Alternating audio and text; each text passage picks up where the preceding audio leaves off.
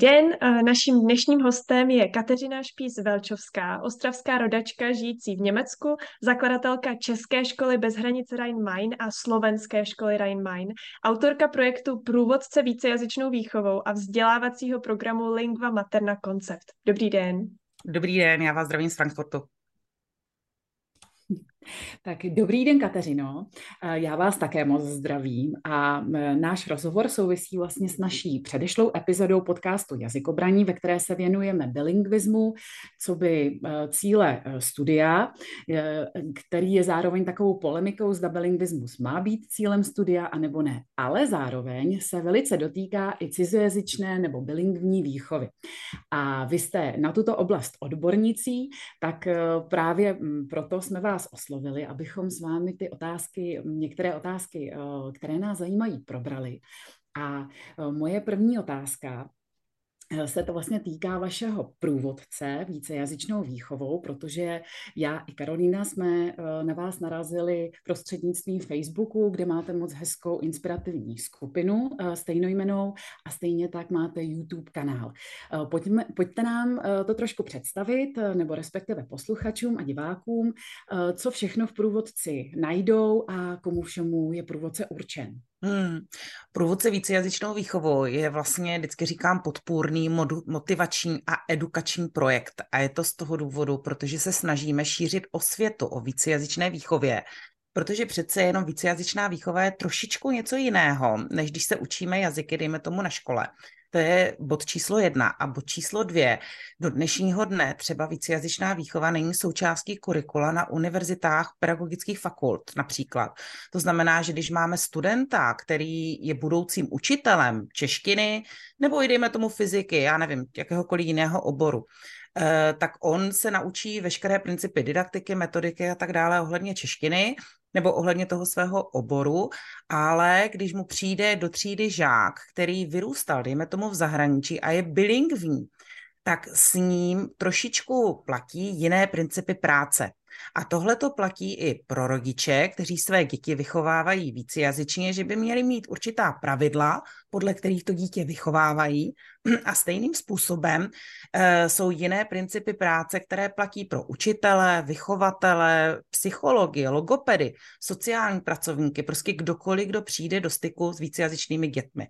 A ta myšlenka právě u nás utkvěla nám v hlavě v roce 2021, nebo 2020 se začalo klubat, tak bych to řekla, kdy jsme si říkali, bylo to období korony, koronavirové krize, a my jsme se v naší české škole bez hranic Rheinmann ve Frankfurtu nad Mohanem dostávali do situace, kdy jela online výuka. Dětě, dětem jsme vlastně přidávali češtinu, eh, zeměpis, dějepis českých zemí, ale nebyl vůbec žádný kontakt s rodiči. Děti se nám jednoduše přihlásily na hodinu, tam se odučilo, co bylo a tím to končilo. A my jsme začali zjišťovat, že takové Eh, ty postranní, anebo takové ty nevědomé informace, které jim předáváme eh, v tom prezenčním kontaktu u nás ve škole, tak my jim nemáme šanci to předat. A najednou jsme přicházeli vlastně mm, do situací, kdy rodiče si byli nejistí. Tak já nevím, ta vícejazyčná výchova nám upadá a to dítě mi přestává mluvit česky, a nebo naše dítě je moc malý a nějak nám vůbec nemluví, a nebo se nějak opožďuje a měl bych je přemýšlet nad tím, že to musím dělat jinak a ta vícejazyčná výchova mu škodí. A začali jsme tam opravdu pozorovat nejistoty. Takže jsme si říkali, dobře, tak musíme najít cestu, jak zasáhnout nejenom rodiče u nás ve škole, ale zkusme se na to podívat i opravdu v tom celosvětovém měřítku, jak podpořit rodiče, kteří své děti vychovávají v češtině, ve slovenštině, nebo i třeba v jiných jazycích, ale v kombinaci s těmi našimi jakoby rodnými řečmi. E, v zahraničí myslí si, že jsou v tom sami, protože většinou skoro každý, kdo je takhle v zahraničí, tak si myslí, že v tom je sám a že má specifickou situaci a určitě tohle to nikdy nezažil, což ale tak není. A když jsme si říkali, že vytvoříme platformu nejenom pro to sdílení mezi těmi rodiči, ale také pro šíření té osvěty, pro šíření informací odborného charakteru, tak, abychom zasáhli jak laickou, tak i odbornou veřejnost a abychom jim vlastně ty odborné knížky předávali srozumitelnou formou. Protože pokud někdy nějaký rodič opravdu si koupil odbornou publikaci o psycholingvistice třeba, pravidelně to je, že ji otevře a během prostě dvou, tří stránek ji zavře, protože skoro ničemu nerozumí. A to je přesně to, kde jsme si říkali, budeme vycházet z praxe, protože naši českou školu jsme založili v roce 2010-11, vlastně na přelomu roku, takže ty zkušenosti už jsme měli a říkali jsme si, že to je vlastně docela dobrá forma v tom online světě uh, předávání zkušeností, znalostí, veškeré té inspirace, kterou máme, to, co děláme v hodinách, rodičům, kteří třeba nemají českou školu za rohem, kteří si jsou s některými svými postupy, dejme tomu nejský, prostě jak jim můžeme pomoci. To byla ta základní myšlenka. Mm-hmm. Tak to je opravdu velice široké spektrum, hmm. pro které to je urč- pro lidí, pro které je to určeno, chci říci. Mě tam zaujalo, že vlastně propagujete takové eh, desatero, té vícejazyčné výchovy, Dokonce ho nabízíte i v PDF formátu, aby si ho každý rodič mohl připnout na ledničku. Mm. To mě velice zaujalo, protože samozřejmě opakování matka moudrosti a sejde z očí, sejde z mysli. Hned dvě rčení se k tomu hodí. Takže to je velice eh, hezká myšlenka. Eh, pamatujete si vy osobně to desatero z hlavy? Kdybych vás zbudila o půlnoci, tak jestli mm. jste schopná ho říct. Mně možná napadne 20 z hlavy, že vám to tady začnu solit. Ale my jsme opravdu dali dohromady těch deset základních bodů, protože opravdu z praxe víme, ve chvíli, kdy někdo odjede do zahraničí a je těhotný nebo těhotná, prostě čekají, očekávají potomka dohromady a má mm, prostě očekáváme ho s cizincem, tak eh, jasně, že budu vychovávat eh, více jazyčně, ale první, co do toho vstupuje, je intuice. A opravdu jsme se setkali s tím, že spousta rodičů začne díky vychovávat intuitivně, což je ta nejlepší cesta, jakou mohou jít ale pak nastávají takové ty nevyžádané rady od lidí, kteří nikdy více jazyčně nikoho nevychovali. Tvoje dítě bude zmatený a bude opožděný a žádný jazyk se nenaučí dobře, jako příklad. Nebo i sami si začnou stavět překážky do té cesty, kdy začnou mít pochybnosti, jestli to dělají dobře. A tohle to už nastává velice brzo, kdy například rodič očekává, tak moje dítě už v prvním roce řekne nějaký slovo a nevypadne nic. A nebo ve třech letech začne mluvit česky a nevypadne nic. A to jsou přesně takové ty věci, které opravdu jsou um, opředeny strachem, nejistotou a kdy i u nás ve škole jsme se naučili za ty roky uh, rodiče k té vícejazyčné výchově vést. Říct jim, že existují nějaké prostě pravidla a je dobré ta pravidla mít, protože je to výchova. Výchova bez pravidel prostě nefunguje. Jestli mm, existují lidé, kteří vám řeknou, že to tak není, ale já jsem bytostně přesvědčená, že to tak je, protože i dítě potřebuje vědět, v jakých mantinelech se má pohybovat, ta pravidla mu dávají jistotu. A to samé díky pravidlům rodič získává jistotu, jak vlastně to dítě vícejazyčně vést, aby klapala. Co třeba spousta lidí neví, tak pokud dítě začnete vychovávat od narození vícejazyčně, první tři roky děti se učí jazyky intuitivně, zcela přirozenou cestou. To znamená, to dítě to ani neví, ale nasává přízvuky, melodiku, rytmiku jazyka. To všechno se vlastně vpisuje do jeho mozku, aby opravdu uměl oba jazyky na úrovni mateřštiny. Ale všechny ty jazyky si vám sednou až v období puberty. To znamená, že do té doby je to opravdu pořád takový ten boj. Samozřejmě narazíte i na situace odporu, kdy to dítě má období vzdoru a nechce mluvit tím jazykem, protože když s tím mluví jenom maminka a nikdo jiný v okolí, proč bych to měl mluvit? Navíc pokud ta maminka žijeme v Anglii, mluví i anglicky, tak jako proč se to budou učit vůbec češtinu? I děti, i maminka přemýšlí ekonomicky. To jsou všechno takové ty překážky, které jsou zákonitě, doprovázejí tu vícejazyčnou výchovu, nicméně pokud to jako rodič nevím, tak mě to může znejistit zjistit.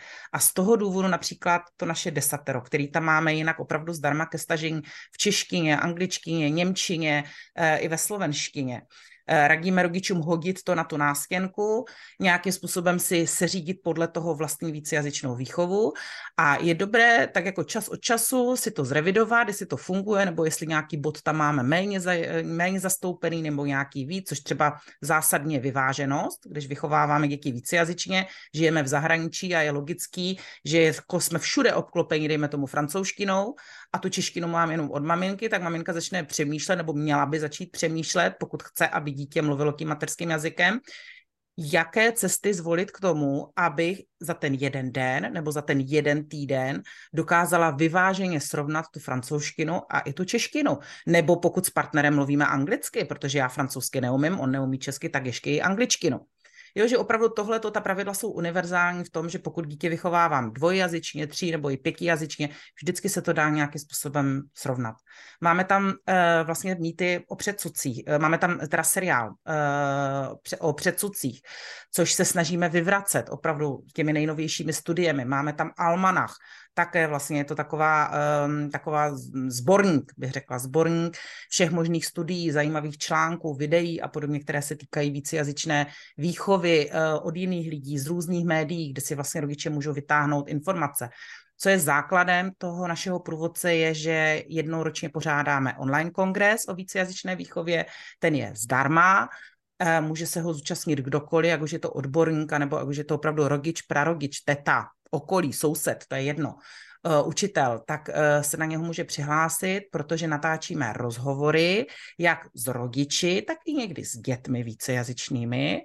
A natáčíme rozhovory i s odborníky, kteří jsou ochotní tu svoje vědění, i ty svoje znalosti a zkušenosti sdílet a tady tohle to všechno, vlastně, kdyby nás někdo takhle sledoval, tak najednou zjistí, že opravdu je to studnice inspirace, studnice informací, které jsou strašně moc důležité, protože ta intuice je sice důležitá, ale být vzdělaný v určitém oboru a pokud tady tohle to jednoduše obor je, být vzdělaný v tom, co dělám, abych tomu dítěti předal to nejlepší, ať už jsem rodič nebo je učitel, tak je podle mě základ, protože pak dokážu i lépe řešit situace, hned tak mě něco nepřekvapí a je to jednoduše pohodovější a je to hlavně úspěšný. Vím, kam jdu a vím, co prostě chci. Já jsem tady měla původně otázku, zda by bylo možné z toho desatera vypíchnout třeba jeden nebo dva body, které jsou mm-hmm. opravdu úplně nejzásadnější. Ale z toho, co jste teď popsala, mě spíš uh, vede k tomu, že je to komplex uh, několika faktorů, které potom stojí za tím celkovým úspěchem. Je to tak? Určitě, určitě, protože třeba jeden, který bod vypíchnout, to nejde, protože už jsem mluvila o vyváženosti. Mluvila jsem, třeba o čem jsem ještě nemluvila, je přirozenost. Pokud chci dítě vychovávat více jazyčně, a to je přesně tady v tomto ohledu možná by bylo dobré jako zabývat se trošku pojmy, uh, vlastně o jaký jazyk jde. Protože já pokud dítěti předávám jazyk, tak mu mohu předávat jazyk tak, aby ho měl na úrovni mateřského jazyka, nebo na úrovni druhého nebo třetího jazyka, a nebo jde o cizí jazyk. A tady tohle už vlastně, když se od toho odpíchneme, tak tam už jsou vlastně ty různé strategie i různé cíle, a podle toho musíme upravit nejenom tu výchovu, ale i to vzdělávání, vlastně všechny ty procesy, které se toho týkají. Pokud jde o osvojování jazyka mateřského, musí se přiroze, vlastně osvojovat přirozenou cestou. A to je to klíčové slovo, přirozenost. Pokud mu chci předat opravdu uh, tu mateřštinu, na, nebo to, ten jazyk na té úrovni mateřštiny, musím se chovat přirozeně. Samozřejmě existuje pojem umělý bilingvismus. Rodiče, kteří žijí v Čechách, uh, se rozhodnou, že to dítě budou vychovávat česko-anglicky. Je to možné, je to reálné, existují takové případy, ale ten rodič musí být opravdu v té angličtině kovaný. Většinou to bývají překladatelé, bývají to učitelé vlastně toho jazyka, jo, kteří se rozhodnou, že tomu dítěti jednoduše takhle ten jazyk předají. A ono to jde, ale musím jednoduše k tomu upravit opravdu i ty ostatní strategie. Když se bavíme o třetím nebo o, o druhém nebo o, tři, o třetím jazyce, tak e, tam většinou jde například o dospělé, kteří opravdu e, se, dejme tomu, učili 10-15 let angličtinu nebo němčinu na škole, vyjedou do zahraničí a žijí už několik let v zahraničí. To znamená, že disponují znalostí toho vlastně prvního jazyka. Ten další se učili později přirozenou cestou ale osvojili si ho tak dokonalým způsobem, že díky tomu v tom jiném prostředí mohou žít. A nejde jenom o tu komunikaci, ale jde i o ty multikulturní rozdíly, všechno, co s tím souvisí. A pokud hovoříme o cizím jazyce, tak tam je to logické, to není to, že to dítě při, e, vyrůstá v přirozeném prostředí. Je tam jednoduše opravdu, že na něho působí všechny možné vlivy. Jo, že když jde do kroužku, nebo když mluví s babičkou, nebo když jde do obchodu, všude na něho působí ten vliv toho jiného jazyka. Jde o to, že tam jde o pedagogické působení. Do toho systému právě spadá nejen proces učení se jazyka ve škole, ale například také, také lidé, kteří se přestěhovali do zahraničí a tam až formou jazykových kurzů si osvojují ty jazyky. Řekněme, že já jsem studovala Němčinu a angličtinu a přestěhovala by se do Španělska v dospělosti. To je to přesně tady tohleto. Předpokladem je, že existuje nějaký výukový plán, prostřednictvím kterého se vlastně učíme slovíčka, gramatiku, nějaký jazykový principy. Jsou tam jednoduše jiné, je to jiná situace. Je to jiné, je to právě i ten rozdíl, proč někdy, nebo proč je vždy rozdíl mezi cizojazyčnou výchovou anebo mezi tou vícejazyčnou výchovou. Mm-hmm. Uh, tam eh, vlastně, když jste zmiňovala ty strategie, mm-hmm. tak vím, že je asi pět takových nejčastějších strategií, um, ale možná bych se do toho zamotala, tak já uh, raději předám slovo vám, jestli byste nám je mohla představit a uh, zároveň říct, uh, Jestli máte zkušenost s tím, že třeba nějakou strategii v současné době rodiče využívají nejvíce a jestli mm, třeba z nějakého důvodu časem přecházejí na strategii jinou, hmm. Hmm. To už je třeba opravdu, že když se narodí dítě, tak spousta rodičů ani neví, že existují jazykové strategie. Jdu do toho intuitivně a potom mě se to nějak utřepe. Ale to je přesně to nějak utřepe. Když se to nějak utřepe, tak třeba nedosáhneme toho cíle, který chceme u toho dítěte dosáhnout. A když třeba o tom hovoříme, aby bylo posluchačům jasné, cíl můj může být, že to dítě bude ovládat, když žijí v zahraničí, česky a bude krásně mluvit. Ale už není můj cíl, aby umělo číst a psát. Třeba můj osobní cíl je, že potřebuji a chci, aby moje dítě, které vyrůstá v Německu, umělo mluvit, ale také číst a psát česky. A aby toho nebylo málo, tak i chci, aby když uvidí hm, já nevím, si přište pohádku eh, Karla Čapka, nebo když bude sedět v hospodě v dospělosti s kamarády, tak se zasměje českému vtipu.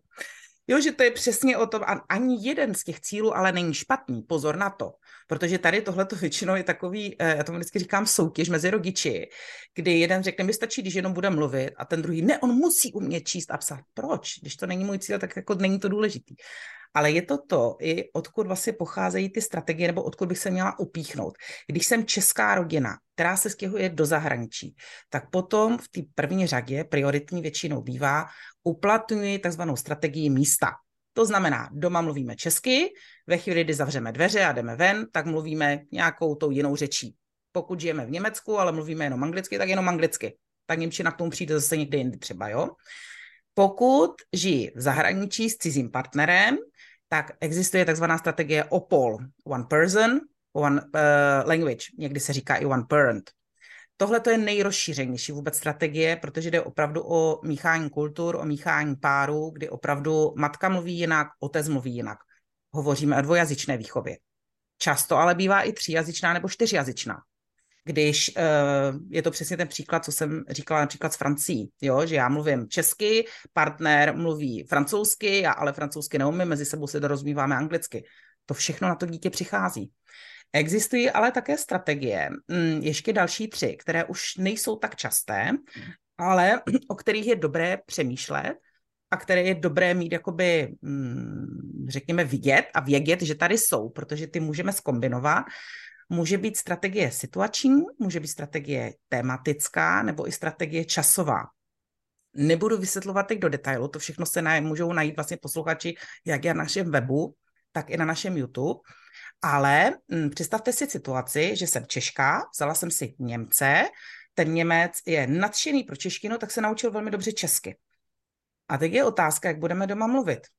Takže třeba to mají tak, že přes týden mluví jenom německy a o víkendech nebo na výletech nebo o dovolené mluví jenom česky. Jo, nebo mají zavedené české víkendy. Nebo naopak, jsem Češka, mám dítě s Němcem, žijí v zahraničí, já se omlouvám, říkám o tom Německo, protože prostě je to můj osobní případ. Uh, u nás doma vždycky byla strategie OPOL, to znamená já jenom česky s dětmi, můj manžel jenom vlastně interakce byla v Němčině, No jo, ale mám školáka, přijde domů s domácími úkoly, s matematikou, fyzikou, chemií a podobně. To s ním mám dělat ty německé úkoly jako v češtině, jako už si představte tu situaci, kdy jako ano, žiju 22 let v Německu, ale já nevím, jak se řekne vruty, šrouby a Bůh ví co do fyziky, nebo prostě odborná terminologie v, v chemii nebo i v jiných obor, oblastech. A teď bych měla vlastně ta zadání překládat a probírat to s ním v Němčině. Bude zmatený dítě, budu zmatená i já, protože prostě bez slovníku nedám ráno. Jo, takže je to o tom, že v tu chvíli tam máme jakoby situační strategii, kdy ty úkoly děláme prostě v Němčině. Jo, už si to taky ale můžu dovolit, protože moje děti mají velmi dobrý základ.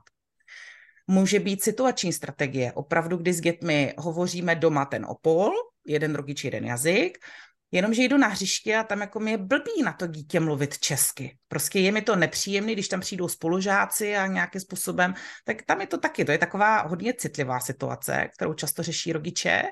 Pro mě osobně, já mluvím česky, mi to je jedno, proto dítě to přeložím, ale jsou rodiče, kteří opravdu se cítí blbě v tu chvíli.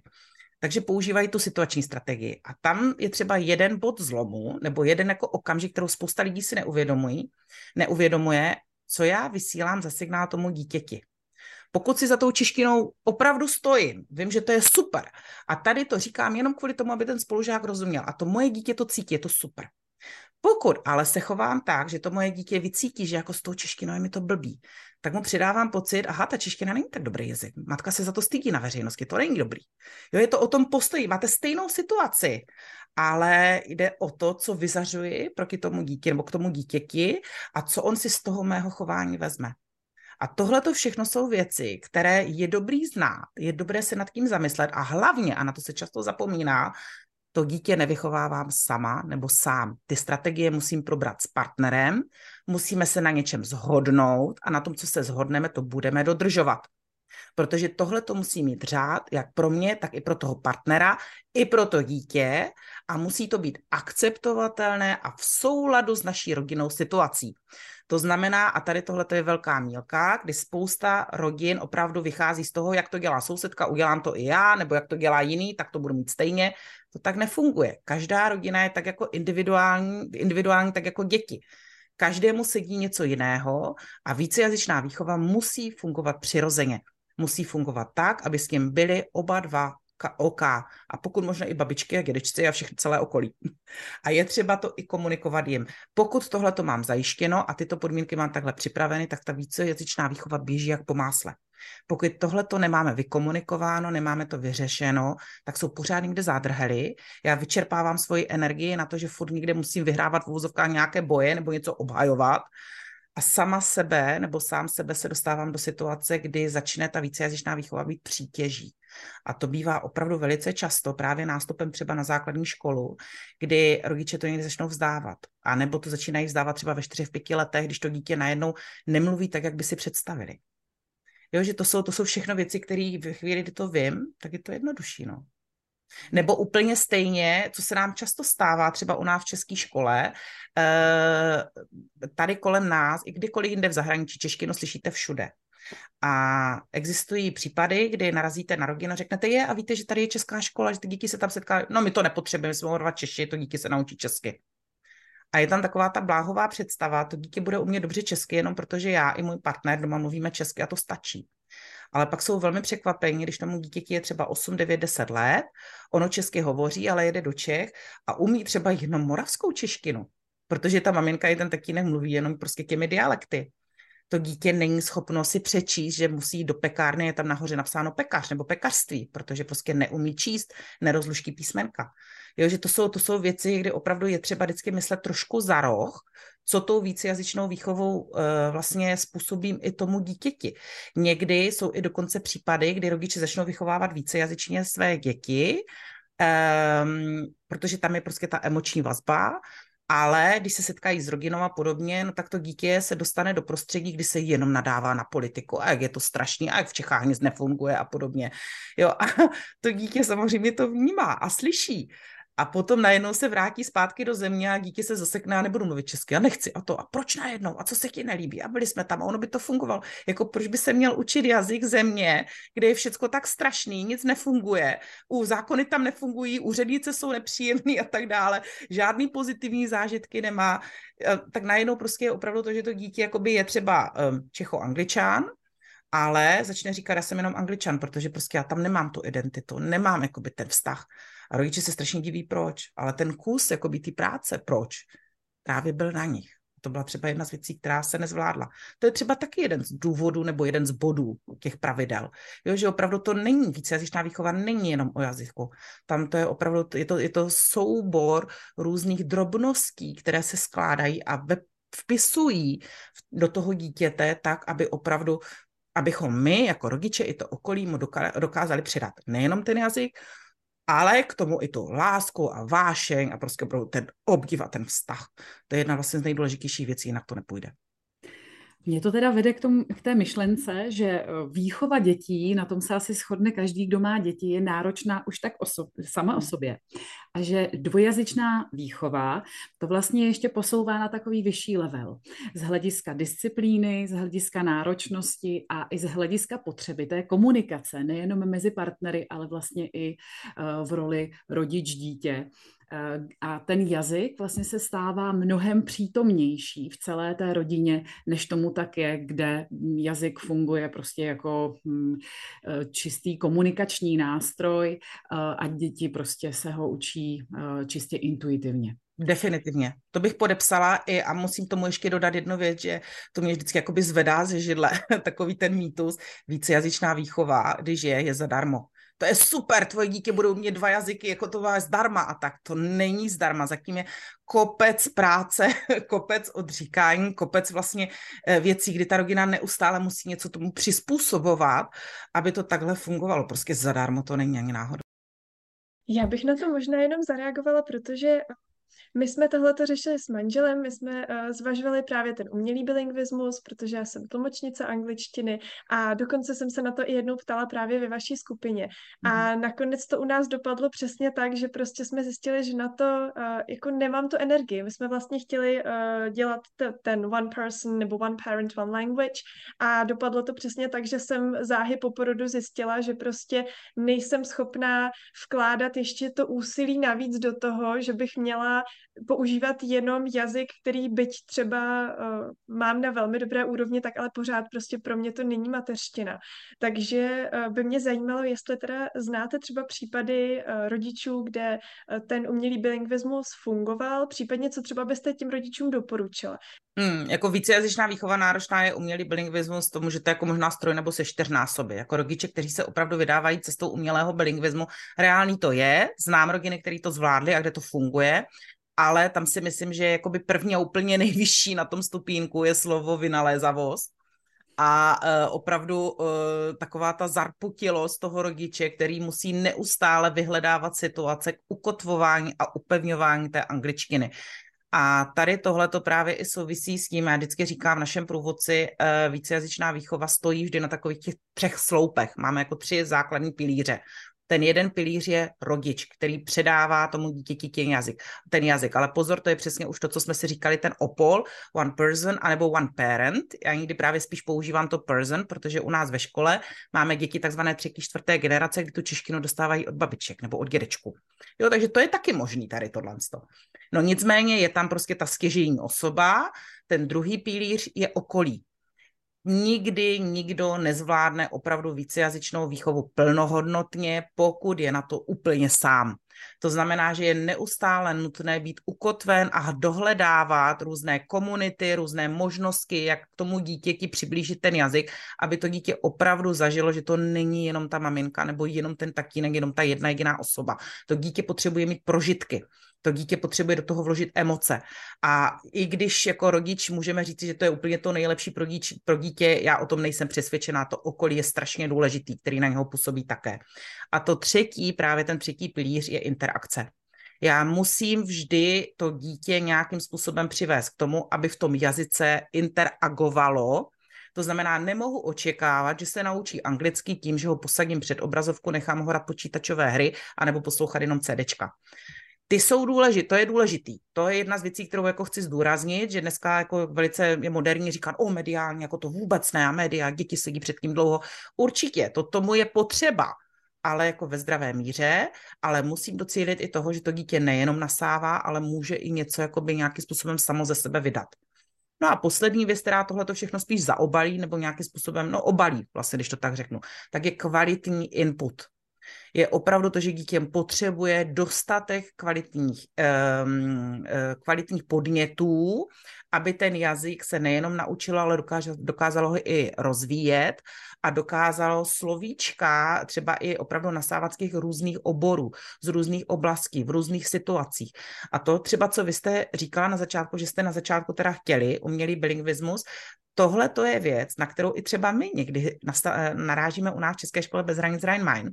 Eh, rodiče jsou rodilí Češi, žijí už třeba 15 let v Německu, v Anglii, ve Francii je úplně jedno kde, narodí se jim dítě, no tak logicky budu houčit česky, je to můj jazyk. A ihle dítě přijde na svět a já neznám český básničky, dětský, neznám písničky, už si nepamatuju, jak to bylo kolo, kolo mlínský a co dál. Jo, a teď najednou prostě začínají se dostávat do situace, že už tady všechno to, co je doprovázelo jako malé dítě, tak tím, že už jsou vytrženi z toho konce, kontextu a 15-20 let žijí v zahraničí, tak s tím nemají jakoby ten vztah, holka modrouka, jaká je druhá sloka, co s kým, jo? a oni se ztrácejí v tom. A to jsou věci, kdy ta česká škola i to okolí, i ta komunita, pokud v ní jsme, tak ona opravdu pomáhá to zase oživit, dostat vlastně do toho a potom v konečném důsledku je to přesně to, co říkáte, eh, když má malinkaté miminko, tam nejde o to jakoby jazyk různě kroutit a nějak jakoby ničit, jo, nebo prostě šišlat na něho a tak. Tam jde ale o to, že mu musí nějak říct pochuch, pochuchňáníčko, pojď si se mnou tady pomazlit, jo, a ty mu bubečko malinký a tak, no řekněte to v tom cizím jazyce. I když tam žijete 30-40 let, tak nevíte, jak se to řekne. Jo, a to jsou přesně ta emočně zabarvená, strašně důležitá slova, která když je nemáme v tom dalším jazyce, protože to není náš mateřský jazyk, protože jsme se ho učili ve škole a ta maminka nebo tatínek nám to v té situaci nepředal, tak když to dítěti řeknu, protože jsem si to někde přečetla, dohromady jako jo, dobrý, ale jako není to tam. To znamená, že když děláte ten umělý bilingvismus, je reálný, je důležitý, ale vy vždy musíte být minimálně o dva kroky napřed. A jsou situace, kdy opravdu rodiče, kteří ten billing, eh, umělý bilingvismus jedou, znám, tak mi říkají, já prostě před spaním sedím nad slovníkem, sedím nad YouTube, sedím prostě nad různými a dohledávám si věci, protože vím, že jdeme na hřiště a už si prostě přemítám různé situace, eh, konvičku si tam vem a nalijeme tam vodu a něco a začnu jakoby vybírat si slovíčka, která vůbec ani neumí. Nikdy je nepotřebovali znát, ale potřebují je doprovázet tou hrou. Jo, takže to je přesně tady tohle, že to dítě, ta, třeba vícejazyčná výchova tady v tomto ohledu si myslím, že tam je nádherná věc, že to je šance k tomu nejenom tomu dítěti ten jazyk předat, ale i ten svůj jazyk rozšiřovat, obohacovat, oživovat, jo, že je to opravdu šance pro celou rodinu. Když se to dobře uchopí, tak určitě ano. Vy když zmiňujete tedy tu emoční stránku jazyka, mně to přijde nesmírně důležité, musím se přiznat, že to je vlastně eh, taková brzda, eh, která mě zase eh, vedla k tomu, že jsem se rozhodla mm, nevést svoji dceru v té umělé mm, bilingvní výchově a prostě na ní mluvím česky, protože tu češtinu mám moc ráda a moc ráda se s tím jazykem hraju a nechci se o to ochudit, notabene nechci o to ochudit ani tu svoji dceru. A ty emoční prožitky, každopádně si myslím, že může uh, posílit, když rodič uh, vědomě nastoupí na cestu nejenom té bilingvní výchovy, ale zároveň na cestu výchovy uh, bikulturalismu. A věřím, že i vlastně ve vaší škole s tímto termínem pracujete, a asi i se věnujete nějaké osvětě, třeba v této mhm. oblasti. Je to tak? Mm. No, je to tak, ale přirozenou cestou. Jako tady je právě důležité um, zmínit, že v naší jakoby, české škole bez hranic Main, ta je, je to doplňková škola. Takhle, abychom to nějakým způsobem ještě dokreslili, aby um, posluchači věděli, o čem se bavíme. Je to doplňková škola, což znamená, že děti v zahraničí navštěvují ten jejich vzdělávací systém, to znamená tady německý, protože potřebují být stoprocentně integrovaní a k nám docházejí navíc jednou týdně, kde doplňujeme znalosti českého jazyka a dějepisu nebo zeměpisu. A všechny ty věci, které k tomu patří, jako bikulturalismus a rozdíly mezi češtinou, němčinou i těmi kulturami a tak dále, to všechno jako by probíhá kolem. Protože my na to nechceme upozorňovat. To by bylo i zbytečné a bylo by to kontraproduktivní, protože bychom dělali mezi tím rozdíly. My ale potřebujeme spojovat.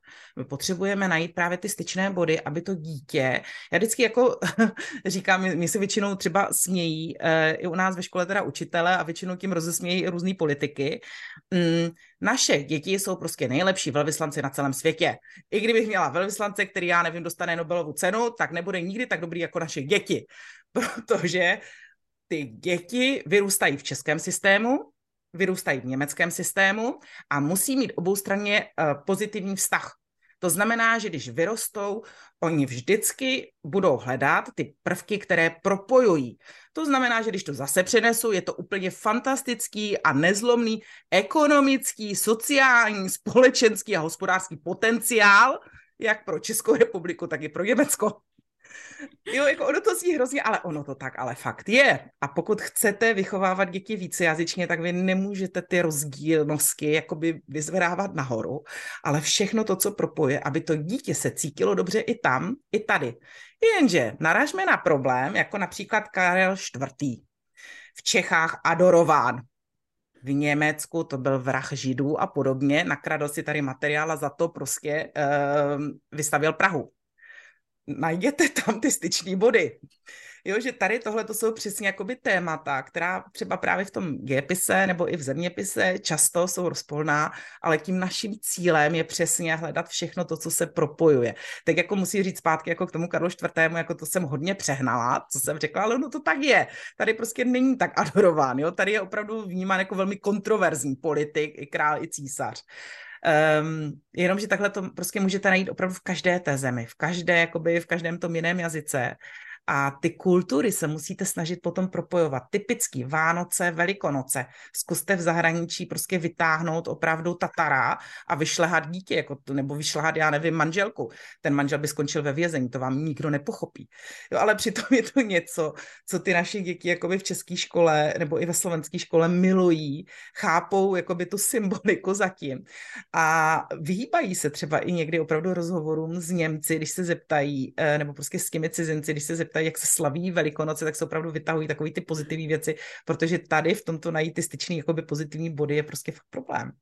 Jo, ale to je taky o té citlivosti, je to o té bikulturalitě a je to třeba jeden z jevů, který u vícejazyčných dětí vždycky byl, je a bude ty děti jsou více senzibilní k rozdílnostem.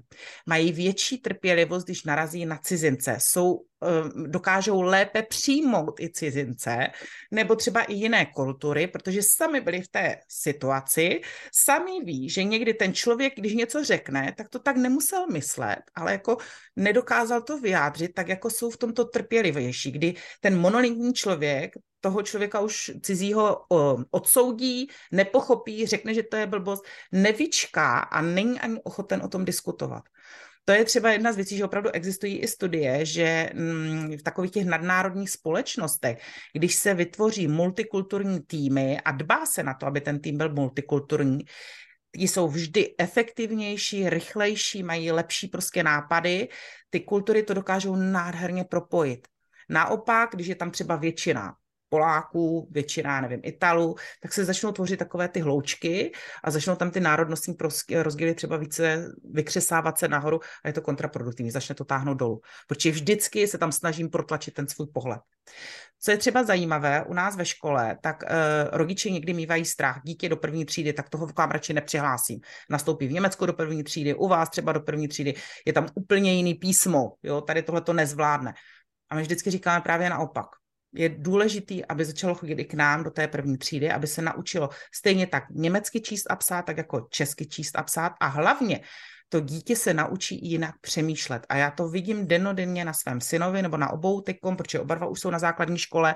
Tady se děti učí jinak sčítat, odčítat. Učí se tady jinak násobit, dělit. A už dnes je situace třeba, a je to jedno, jestli jde o češtinu, dějepis, zeměpis nebo gramatiku. My jsme měli třeba situaci, kdy náš syn čtyři týdny ve škole chyběl. Tehdy tam probírali eh, podmět, přísudek a podobně. A my jsme se vrátili po čtyřech týdnech, byla písemka v německé škole, a on ji zvládl za jedna. A paní učitelka přišla za mnou a říká, jak je to možné, jako to není normální, že to dítě vůbec s tím nepřišlo do kontaktu. Nepřišlo, ale mělo to v české škole.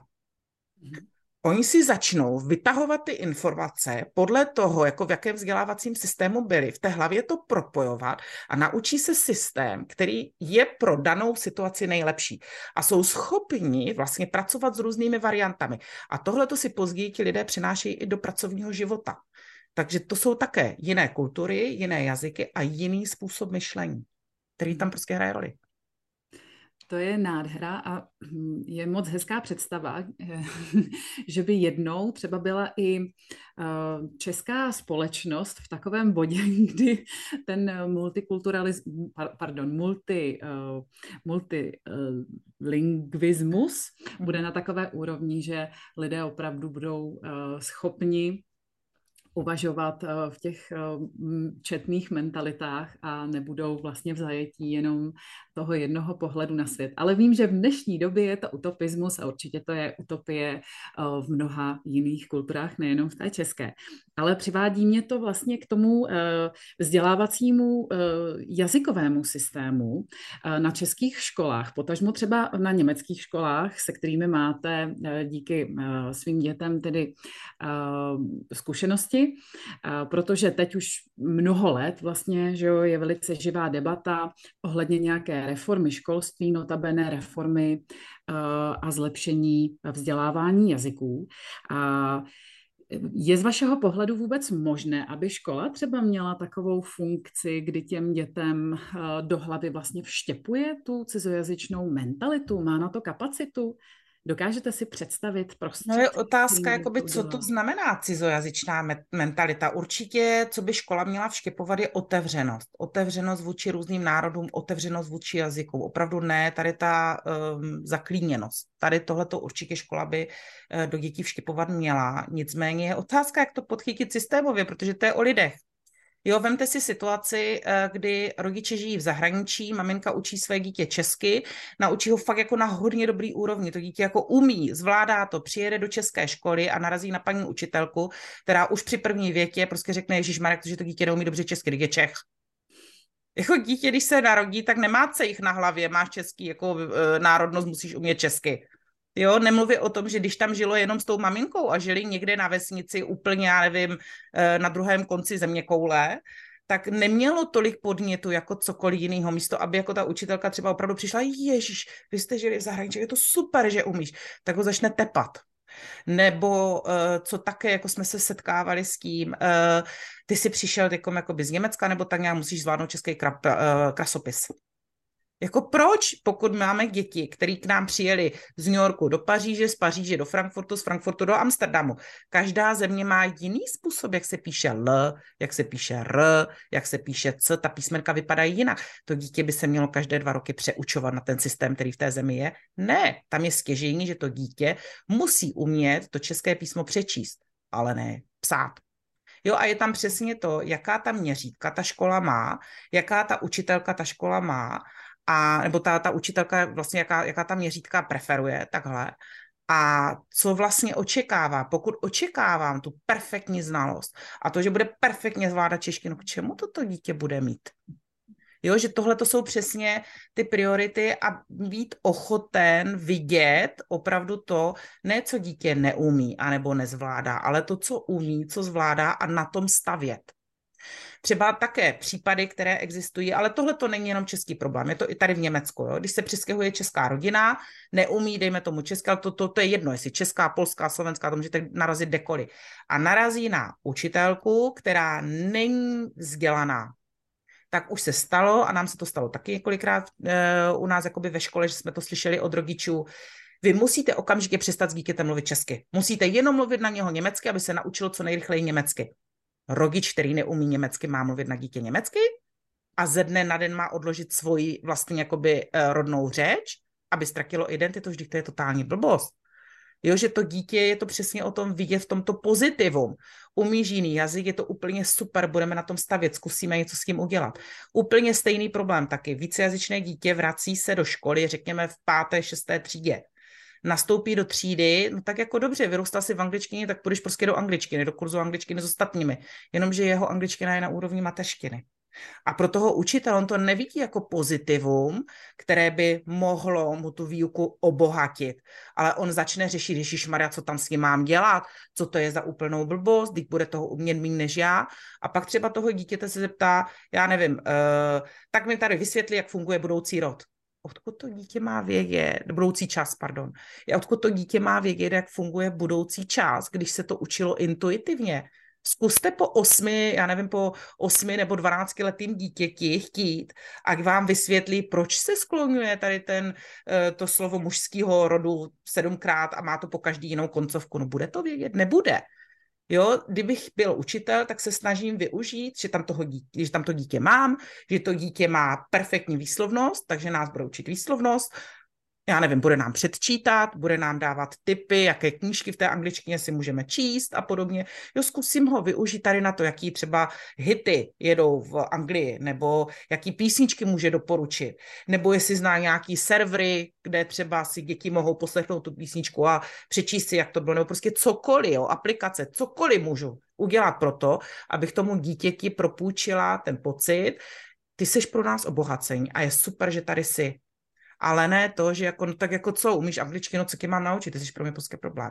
Je to vždycky o těch lidech, jak s tím prostě začnou zacházet, jak tady tohle to budou vnímat a jakým způsobem na tom dokážou stavět. Se možná k tomu zeptala, jestli uh, máte zkušenost, že se to třeba řeší nějak systémově, třeba protože vy jste zmiňovala i ty politiky, že s nimi mluvíte, tak jestli třeba tohle je něco, o čem jste měla možnost mluvit uh, s s politickou reprezentací, jestli máte pocit, že to je něco, co by se řešilo systémově, protože já vlastně si uh, pamatuju, že jsem taky měla jednu známou, která přijela přesně z Anglie do Čech a přesně se naráželo na tenhle problém, tedy jestli má chodit na hodiny angličtiny nebo nemá.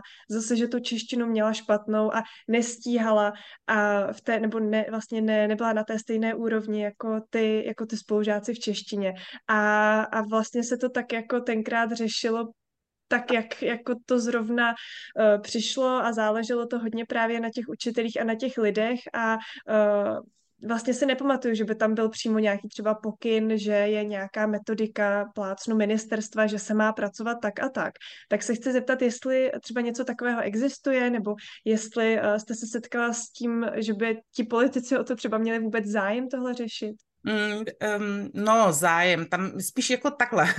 ono je to jakoby všude. Vícejazyčné díky jsou úžasná věc, je to nádherná věc, ale pro nás je to problém nezapadá to do systému, neví se, jak se to uchopit a tak. A tady tohle je úplně stejně s českými školami a tak. Já se teda přiznám, že tady tohle by byly otázky, eh, co se týká ty politické úrovně vlastně a právní úrovně, by byly spíše na Lucii Slavíkovou Bušer, která je zakladatelkou vlastně sítě Českých škol bez hranic, protože to je ta stěžení osoba, která opravdu za všechny české školy v zahraničí nějakým způsobem tam jakoby jedná s těmi nejvyššími, stejně tak jako Lenka Kanelia, eh, což je eh, vlastně zakladatelka České asociace v Řecku. Jo, že tady tohle jsou jakoby věci, které se řeší jakoby úplně nahoře. Na druhou stranu eh, je pravda ta, že třeba já díky tomu průvodci vícejazyčnou výchovu, tak jsem teď nedávno byla také v kontaktu eh, vlastně mm, s pár, řekněme, zástupci, jak Senátu, tak i vlastně Ministerstva zahraničních věcí, kde jsem snažila se vlastně tady o tomto komunikovat a tam opravdu bylo z jedné strany doporučení. Možná by bylo fajn, abyste ty projekty představila u Asociace učitelů českého jazyka, protože to je o té češtině to není vícejazyčná výchova jako ten učitel českého jazyka, kolikrát ani neví, co s tím dítětem. A na druhé straně, na druhém pólu bylo, to musíte mluvit jako s učiteli cizích jazyků, protože to je cizojazyčná výchova vícejazyčná výchova není cizojazyčná výchova. Je to přesně ten střed, kdy prostě opravdu neví, kam vás jakoby hodit, kam vás zařadit, protože to tam prostě systémově není. I na těch univerzitách, jako samozřejmě máte obory čeština jako cizí jazyk, to je super a je to jako správně, že to tak je, ale Hergor jako aspoň přednášku nebo něco by měli mít i ti učitelé, kteří budou do budoucna, i kdyby to byl tělocvikář nebo cokoliv, tak naučit se základní principy právě práce s těmito dětmi. Jinak k té vaší otázce, když je jako o konkrétní věc, vím, že třeba tady v Německu eh, ve škole, vlastně, kde mám naše dva syny, tak mají interní předpisy interní předpisy, jak vlastně zacházet s vícejazyčnými dětmi, které k ním přijdou. Eh, ty děti podle toho, jaká je tam třeba úroveň. A je to děti třeba i vícejazyčné, že opravdu z těch vícejazyčných rodin se dostávají do eh, kurzu ještě vlastně čeština nebo tady vlastně němčina navíc. Jmenuje se to jakoby Förderkurze což je vlastně mm, podpora té Němčiny jako materského jazyka, kde je třeba ještě něco lépe ukotvit, udělat a tak dále. Jo. Pak jsou přesně kurzy pro cizince, kteří neumí tak dobře česky, protože teď třeba aktuálně je Německo v situaci, kterou opravdu se snaží řešit také na té politické úrovni. V Německu mateřská školka není povinná. A je tady spousta národů, kteří děti své neposílali do školky, to dítě nastoupí do první třídy, narozeno v Německu, žilo v Německu a neumí ani slovo německy. Takže první třída, tam se očekává, že to dítě v té první, druhé třídě se naučí perfektně německy a pojede stejně jako všechny ostatní dítě v tom vzdělávacím systému. To je nereálný. Tam prostě zaspali, tam to je jedna z věcí, která se musí vyřešit mnohem dřív. Z toho legislativního hlediska se prostě řeší, že tady tyto děti eh, neumí vůbec ani německy eh, mluvit, ani nerozumí Němčině, jako nic, takže ta škola je opravdu postavená do velmi, velmi složité situace, kdy už třeba ani ty integrační třídy jako v tu chvíli nestačí. A tohle to jsou všechno věci, které uh, lze jim předcházet, pokud vidím do budoucna a pokud si dokážu tyto situace vlastně představit a jak těm školám pomoci už v tom předškolním věku, aby nenastávaly tady tyto problémy. Jinak, co se týká toho českého systému, z té legislativní stránky, tak uh, rodiče mají možnost uh, ve spolupráci s pedagogicko-psychologickými poradnami Eh, vlastně získat podporu tohoto vlastně i školy, tady jenom, jestli to třeba někdo neví, eh, jde o děti se specifickými potřebami, kdy vlastně do toho stejného balíku spadají i vícejazyčné děti, kde například jsou nějaké deficity v češtině, nebo dejme tomu i eh, děti, které přicházejí ze zahraničí do České republiky a podobně, že tam se dá vlastně se na ta pomoc. To je minimálně, pokud já vím, tak současný stav věci. Určitě bychom o tom mohli mluvit hrozně dlouho o tom tématu, ale abychom nějak ten blok uzavřeli, tak eh, co se týče té vícejazyčné výchovy, ehm, jestli třeba eh, nás teď někdo poslouchá, kdo původně si říkal přesně jako já, že to by to bylo super, pak se to úplně nepovedlo, ale třeba mu to tak pořád ještě hlodá eh, v hlavě.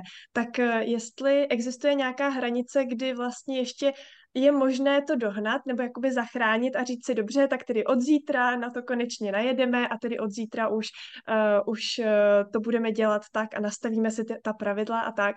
A uh, nebo jestli si myslíte, že už to třeba já nevím, pokud to není hned po tom uh, narození, tak jestli už je to ztraceno, nebo jak myslíte, že to, Samozřejmě, že to, to ztraceno není hranice? nikdy. Jo, ztraceno to není nikdy. Jako začít můžete kdykoliv, protože to je třeba typický příklad. Máte rodinu, která žije v Čechách, žijí tam, já nevím, do doby, než těm dětem je 10-11 let a jeden z partnerů dostane atraktivní pracovní nabídku odejít do zahraničí tak prostě se přestěhují a můžete začít i v těch 10, 11, 15, 18, 20 letech. Prostě to dítě je vystaveno nové situaci, tam jako pokud ta možnost je, vše je o přípravě. Pokud se stěhujeme do země, kdy to dítě jakoby nezná moc eh, ten jazyk, tak už můžete začít se na to připravovat. Je dobrý zjistit si vzdělávací systém v té zemi, jaký je. Napojit se na krajany, co tam jsou. Abych už s nima byla v kontaktu, vytvořit si sociální síť ještě předtím, než tam přijedu. A vím, jak funguje školství, a vím, jak funguje zdravotnictví, jak funguje celý sociální systém. Jo, jak dítě přihlásit na kroužky, jestli vůbec budeme mít družinu, jestli tam existuje možnost jako obědů ve škole. To jsou věci, které jakoby v Čechách jsou normální, ale v zahraničí zahraničí ani náhodou. Takže je dobrý se na to připravit nejenom z hlediska vlastně toho svého vlastního pracovního, ale i kde budeme žít jako rodina, jakou školu budou navštěvovat naše děti a jaké možnosti máme ještě navíc.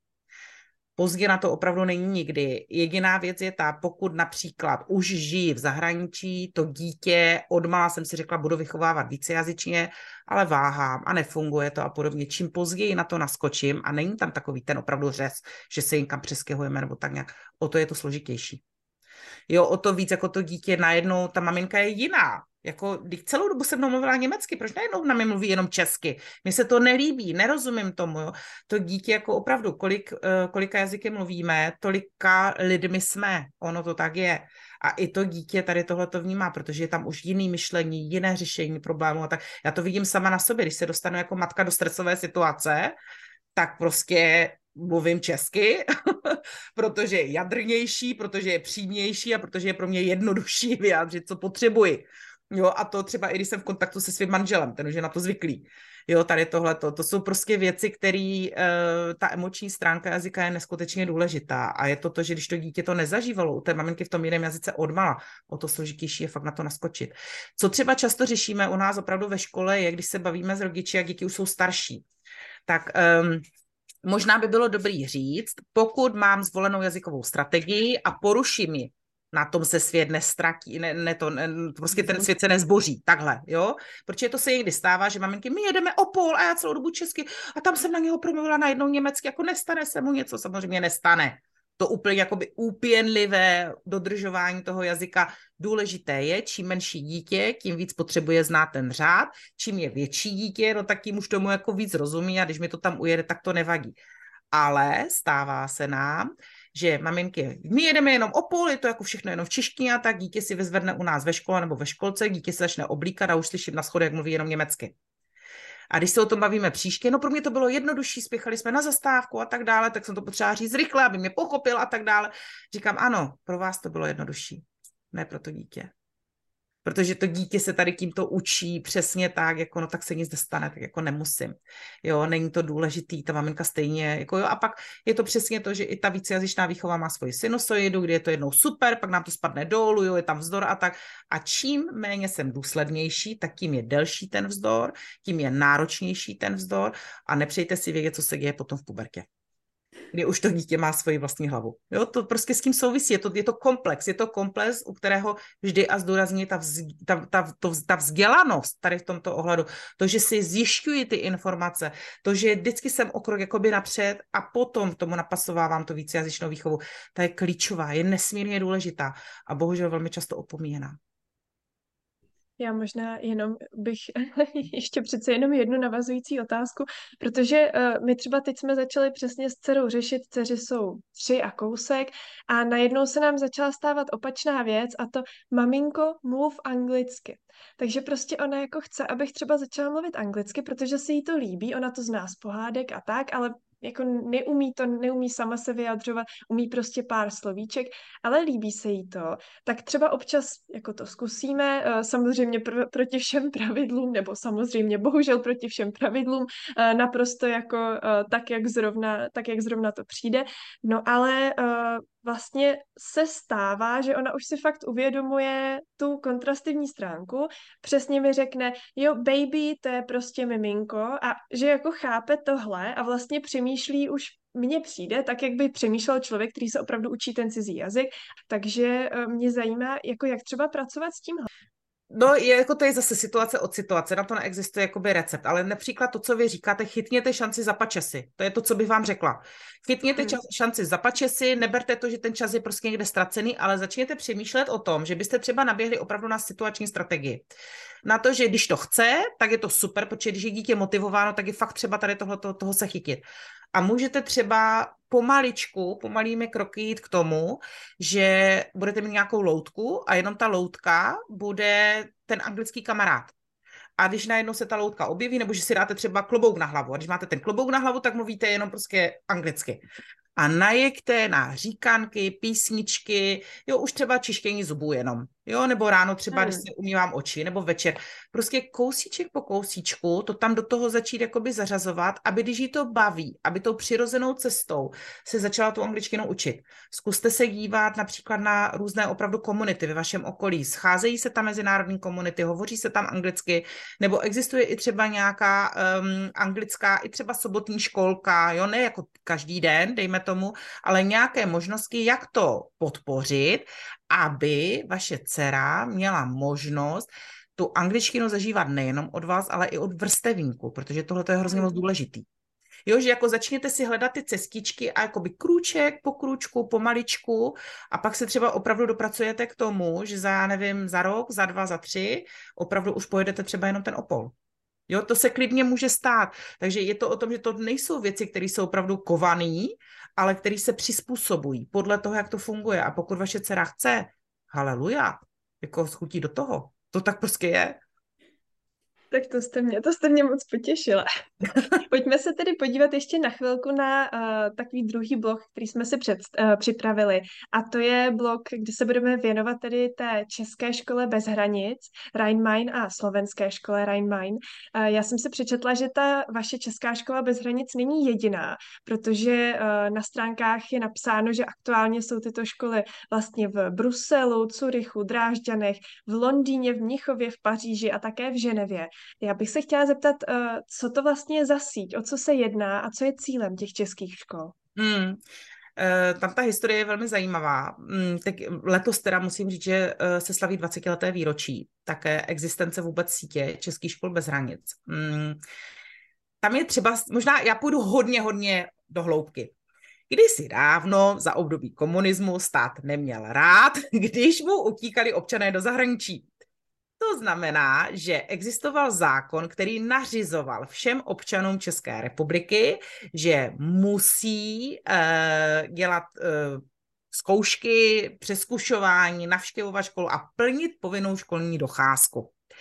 To se bavíme opravdu o dobách hlubokého komunismu, takže to znamená, že uh, diplomatičtí pracovníci většinou měli na nějakém tom velvyslanectví nějakou paní učitelku, kam docházely jejich děti, aby se ta prostě povinná školní docházka plnila. Padla železná opona, přišla svoboda a nikoho nenapadlo, že ten zákon tady pořád ještě je a že najednou do zahraničí začaly vyjíždět rodiny a také s dětmi. A tak se stávaly situace, že někdo odjel do Ameriky, do Austrálie, kamkoliv a musel dělat zkoušky a musel plnit povinnou školní docházku. A tohle to začal být hodně velký problém, protože ve chvíli, kdy tohle to nedodržovali rodiče, no tak se stali, jakoby porušovali zákon. Takhle. A ještě navíc spousta rodičů o tom ani nevěděla. A pak se klidně i stávaly situace, že najednou někdo, kdo žil 20 let v zahraničí, nebo já nevím, spíše míň, kolik dítěti, řekněme 10 let v zahraničí, tak najednou moment. Vy máte desetileté dítě, nemá udělané zkoušky, nemá povinnou školní docházku jako průšvih. Co je? Jo, úředníci přišli, jako co s tím? Takže právě Lucie Buscher v Paříži a nezávisle na tom i v Brně, mm, v Brně, pardon, i v Berlíně, ehm, se vytvořila jakoby uskupení lidí, kteří začali nad tím přemýšlet, jakým způsobem těm dětem pomoci a jakým způsobem těm rodinám pomoci, aby se ten zákon vlastně naplňoval. Eh, ne každý rodič samozřejmě může doma učit děti, aby mohli plnit zkoušky, aby to dítě bylo přihlášeno na kmenové škole v České republice a aby všechno prostě fungovalo v těch mezích toho zákona, jaké byly. A sakra, jako bylo by dobrý i ty zákony změnit. Jenomže proč bychom měli měnit zákony, když přijdou politici, pro nějaký 10-15 dětí nebyly statistiky. Vůbec se nevědělo, kolik je dětí v zahraničí žije. Proč by se tam něco mělo dělat a tak dále. Takže z toho popudu vlastně vznikla i tady tato síť, vznikl i ten spolek Česká škola bez hranic, aby pomaličku se měnily zákony, aby mapovali situaci v zahraničí a aby dnes to dítě musí dokládat povinnou školní, zá, uh, povinnou školní docházku, ale zkoušky může dělat. Což znamená, tady v tomto hledu to je taky mílka, spousta rodičů si to překládá, když žiju s dítětem v zahraničí, tak já nevidím nejmenší důvod, proč by mělo umět česky. Dokonce teď nedávno jsme řešili případ, kdy v České republice nějaká paní ředitelka nebo paní učitelka řekla rodině, že jejich dítě musí skládat zkoušky, protože když je nesloží, tak ztratí české občanství. Prostě opravdu špatný výklad zákona, totálně jakoby špatný, který tak ani nefunguje. Jo. Ale Jde o to, že ten stát, pokud někomu to české občanství dá, tak chce mít vzdělané občany.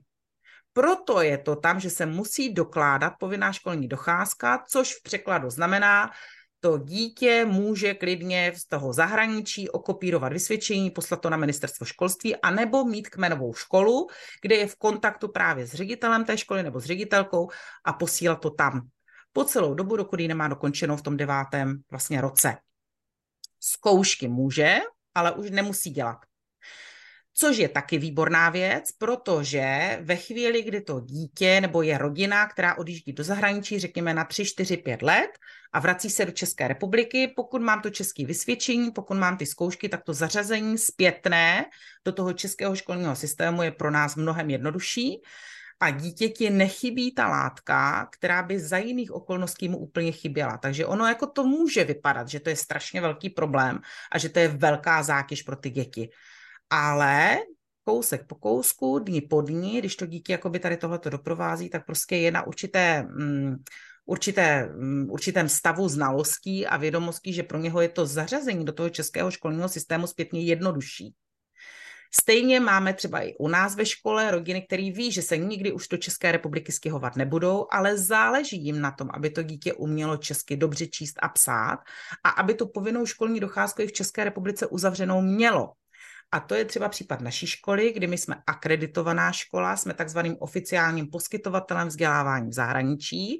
To znamená, že naše děti dostávají od nás takzvané osvědčení, které je srovnatelné s vysvědčením v České republice a to dítě nemusí dělat už žádné zkoušky nic. Ono k nám prostě dochází, musí mít určitou uh, vlastně um, nesmí, um, docházku, takhle musí mít splněnou docházku s absencemi a tak dále, jak to všechno funguje, musí mít splněné úkoly a je to vlastně vyřešeno. Takže je to zase o tom, jak, na, jak se podíváme na to, jestli je to problém, anebo jestli je to něčem třeba výhodný. Co třeba spousta uh, rodin neví, nebo spousta lidí, možná tam existuje nějaká autonomie mezi univerzitami, ale pokud mám studenta 18, 19, 20 let a ten člověk celý život vyrůstal v zahraničí, ale rozhodne se studovat v České republice, pokud, a tohle ty případy třeba u nás ve škole jsme přímo řešili, kdy odcházeli na medicínu nebo třeba na Filozofickou fakultu České republiky, eh, kdy v případě, že tam chce studovat, tak tam může studovat jako cizinec. V případě, že umí česky číst a psát, tak tam může studovat a zadarmo. Když to není, tak musí platit. A to jsou přesně ty motivy, nebo ta motivace, kdy i rodiče přemýšlejí opravdu zase v tom dlouhodobém horizontu. Pokud to dítě umí dobře číst a psát a tak dále, tak má prostě otevřené dveře do kořán. Může opravdu tam mít i vystudovat školu, pokud mu to třeba nesedí někde jinde. Je už to kosmopolitní člověk, už umí žít jako v různých zemích. Je to opravdu, je to trošku něco jiného. To možná tady tohle to jenom k vysvětlení, když jsem se trošku dostala někam jinam od té původní otázky, to vím, ale kdy uh, ty české školy v zahraničí rodinám nesmírně pomáhají právě co se týká udržování vícejazyčné výchovy, udržování toho českého jazyka. Je to platforma, kde rodiny mají možnost seznámit se i s jinými rodinami, zjistit, jak fungují ty systémy třeba i v těch jiných zemích, zařizovat si svoji vlastní sociální síť a hlavně pomáhat i vytvářet sociální síť těm dětem v tom daném jiném jazyku, v té češtině nebo v té slovenštině a ten jazyk rozvíjet cílenou formou, protože když mám dítě, tak potřebuji mít obrovskou slovní zásobu. A jako matka, a tohle to možná jako by tyko, máme léto, máme hm, hodně cestování, zabal si ten batoh, zabal si bagáž, ruksach, baťůžek, jo, toto už jsou zavazadlo, když to nepoužívám a jako matka si to ne, ne, neuvědomím, protože prostě používám pořád jenom baťoch, to dítě se nemá jak to naučit ono nemá jak jakoby tohleto pochytit, tak přijede do České republiky a je v háji. Kde máš cukle? Kde máš pa- přezůvky? Kde máš papuče? Jo, už to jsou, to jsou přesně ty drobnosti. A tohle to jsou věci, ve kterých fakt vložně ty české školy v zahraničí i české um, kroužky nebo jakákoliv rodičovská združení. Pokud žijete v zahraničí, hledejte si komunity. Hledejte možnosti, kdy se můžete setkávat s jinými Čechy. Tam nemusíte být kamarádi na život a na smrt, to o tom není. Je to o tom, že potřebujete vytvořit jakoby opravdu to jazykové prostředí pro své dítě, kde má možnost si ho ještě nějakým způsobem rozvíjet. A pokud mi k tomu ještě přijde bonus, že ta škola je akreditovaná, že má nějaký opravdu propracovaný vzdělávací program, který je systematický a který mi to dítě doprovází v rámci českých škol bez hranic od 18 měsíců až do 15 let, haleluja, tak jsem jako rodič vyhrál, protože nemusím s tím dítětem sedět doma, nemusím s ním drkit ty české knížky třeba, pokud mám ten cíl, že chci, aby umělo vlastně česky opravdu na velmi dobré úrovni a tu práci za mě udělá někdo jiný a ještě toto dítě bude bavit. To je i ten smysl, který tam vlastně je. Takže plnění opravdu těch zákonných povinností, ale i pomoc, co se týká kontaktu, jak těch rodinných, tak i těch dětí a hlavně rozšiřování nebo pomáhání vlastně opravdu té vícejazyčné výchovy, co se týká podpory jazyka. Vy jste uh, ještě říkala uh, nebo zmiňovala ten vzdělávací plán nebo program, tak mě by zajímalo, jak to vlastně funguje. Vy jste uh, i autorkou vzdělávacího programu Lingva Materna Koncept a chci se zeptat, v čem to spočívá a jak tady funguje to v té škole, jak si to mám představit, že tam mhm. dítě v sobotu přijde, učí se, vlastně jak, jak si to člověk má představit ten běžný den, tu běžnou mm. sobotu a jak to děláte, aby tam ty děti chtěly chodit, i když je to v sobotu a normálně by mohly mít volno. Protože jsme jiná škola. My jsme škola rodinného typu, eh, jsme jiná škola v tom, že opravdu ty děti k nám chodí navíc, šestý den v týdnu. To znamená, že musíme být opravdu, nebo tu výuku koncipovat takovým způsobem, že ty děti to bude bavit, že se budou do školy těšit a že tam budou chtít chodit. Takže Komenský, škola hrou, to je základ. Nicméně ta lingva materna koncept vychází z jedné jako takové základní premisy, bych řekla. Vemte si situaci, že v zahraničí máte českou školu. Máte třetí třídu a v té třetí třídě máte 8-9 leté děti, které mají probírat učivo třetí třídy, protože jsme akreditovaná škola. Jenže v té třetí třídě máte děti, které jsou z české rodiny, a to dítě třeba mateřskou školu ještě vycházelo prostě v České republice, přestěhovalo se později. Máte tam českou rodinu, kdy to dítě už se ale narodilo tady a přece jenom ta čeština jako je jenom od té maminky. Máte tam rodinu, kdy to dítě je vychováváno tří nebo i dvojjazyčně, protože jenom maminka mluví česky, kdo jiný. Máte tam dítě, které jenom babička a dědeček umí česky. To znamená třetí, čtvrtá generace. A máte tam dítě, které je Němec, je to německá rodina, která žila 3-4 roky v Čechách, vrátila se zpátky a nechtějí, aby tu češtinu ztratilo. Takže ta učitelka má třídu, ve které má děti, které jsou uh, věkově na tom stejně, sociálně na tom stejně, jako vývojově a tak dále, ale každý to dítě má tu úroveň češtiny úplně jinou. A teď u nás ve škole jedeme takzvanou uh, metodu um, Total Immersion, což je, což je totální ponoření do jazyka. To znamená, že my Němčinu, angličtinu, podle toho, co nepoužíváme vůbec v rámci možností. Když nám přijde tatínek, který česky neumí, tak samozřejmě si musím mluvit jeho řečí. Ale u těch dětí vůbec ne. Takže my jsme právě díky tady tomuto vyvinuli ten náš lingva materna koncept, který je postaven na rituále, který je postaven na pevné struktuře hodiny a která to dítě u nás doprovází od 18 měsíců, od takzvané skupiny broučků, protože tak se nazývají ty skupiny, co jsou nejníž, až po skupinu sněženky a machři, což je druhý stupeň, 15 letí. Takže já dítě, které mi tam přijde, buď v těch 18 měsících, nebo třeba i později, a německy třeba, nebo česky ještě třeba vůbec neumí, tak já tu hodinu musím mít sestavenou tak, že se bude schopno v té hodině orientovat, kdy, co se stane, jakým způsobem, co budou dělat.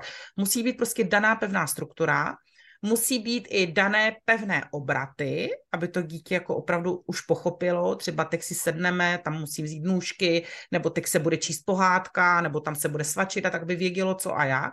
A ta struktura se vlastně propisuje do těch vyučovacích hodin. Když to řeknu úplně uh, jednoduše, aby to opravdu jste si dokázali představit, skupina broučků. Mám skupinu broučku 1, což jsou děti 18 měsíců až 3 roky, dvojka 3-4 roky a pětka, uh, trojka, brouci 3, to je 5-6 let, to jsou prostě předškoláci. Všechny ty děti mají průběh hodiny úplně stejný, ale broučci 1 mají jenom, 90, jenom 60 minut výuku a brouci 3 120 minut výuku. Stejně tak ve všech těch hodinách probírá teoreticky to samé, jenom je tam jiný stupeň obtížnosti. Takže všechny ty děti zažívají. Přijdeme ráno do školy, všichni se nejdříve pozdravíme, uděláme si kolečko s představením, máme tam loutku, která ty děti učí a to je brouček. K té loutce patří třeba, že když se zdravíme, tak si podáváme pravou ruku. Protože to prostě u nás patří, jako by k české společnosti je určitá etiketa. Máme tam potom uh, jazykovou část, nebo lépe řečeno rytmicko-melodickou část, kdy s dětmi probíráme prstovky, protože k řeči, abychom se dobře naučili jazyky, musíme mít propojeno centrum jemné a hrubé motoriky a řeči, protože když nefungují mi prstíky, většinou to nefunguje jak s jazykem. Takže jedeme říkanky, jedeme prstovky, jedeme básničky. Ty jsou naprosto geniální na to, abychom dítěti pod kůži vepsali gramatiku, aby nasálo, jak fungují jednotlivá slova.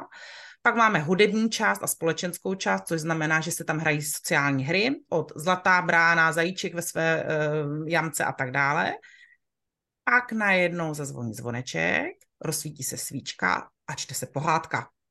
A na závěr je opravdu rozloučení, kdy děti pak ještě končí, jako ukončují to různými jinými básničkami. U nás totálním hitem je takzvané Pinke Panke Tralala, což je taková hra s rozinkou, takže každé dítě dostane vlastně jako dárek ještě rozinku a rozloučení.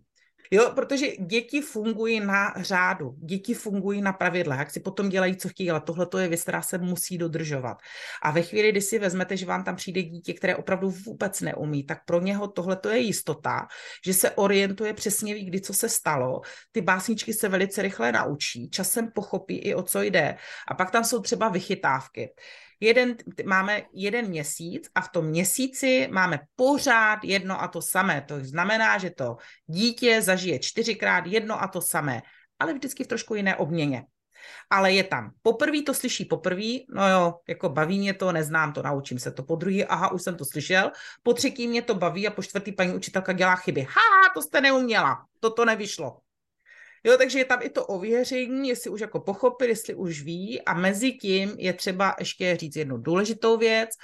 Bylo by bláhové myslet si, že když dítě půjde jednou týdně do školy český, tak se naučí česky. To nefunguje. To znamená, že ty měsíční plány se všem všude dostávají i rodiče a že tam je očekávaný předpoklad, že opravdu přes ten týden, kdy nejsou u nás ve škole, to jedou. A je fakt velmi hezký, když já dostávám do Messengeru nebo do Whatsappu nebo do mailu, nám chodí natočená videa nebo zprávy od rodičů, že prostě dítě najednou si hrálo, jako by nevědomky, začne říkat nějakou básničku, maminka vůbec neví jakou, vytáhne si ten náš měsíční program a někde to tam prostě z toho poslechu jí dojde, tak začne s ním tu básničku a to dítě se dozraje, ty to znáš, Jo, a ten rodič najednou, když věděl někdy jako holka modrooká, znám jenom první sloku a dál ne, no tak to má napsáno všecko a ví a může zpívat s ním a už jede a oživuje i sám sobě tu češtinu. Začne si vzpomínat na věci, na které zapomněl a začne pak přemýšlet třeba, nevím, nad věcmi, co jsme třeba měli, tyko, tyko mě nenapadá, takový, takový ty vychytávky, takový ty speciální slovíčka v českých básničkách nebo v českých lidovkách. Jo, obroku třeba, bylo mi do skoku a obroku. Co to je obrok? že už jakoby i toho rodiče to motivuje tu v tomto ohledu začít přemýšlet trošku jinak. O tom, o tom to je. To je vlastně celá ta lingva materna a to je i možná takový ten to kouzlo té naší školy, že ty děti to prostě baví, protože tohle to zná každý rodič. To dítě, když močtu pohádku, tak když tu, tu, tu pohádku po 160. a už lozím zgy, tak to dítě je nejšťastnější na světě. A je to, je to, co vlastně zažívá u nás ve škole, že ty měsíce, jak jdou, tak máme pevný básničky, máme pevný jakoby ty rituály, do kterých se vždy zařazují nové obsahy, nová forma věcí, která se dělá, takže to dítě tam má vždycky to staro-nové a kousíček po kousíčku systematicky vlastně se nastavují nový a nový témata, aby se vlastně rozšiřovaly ty jeho vědomosti.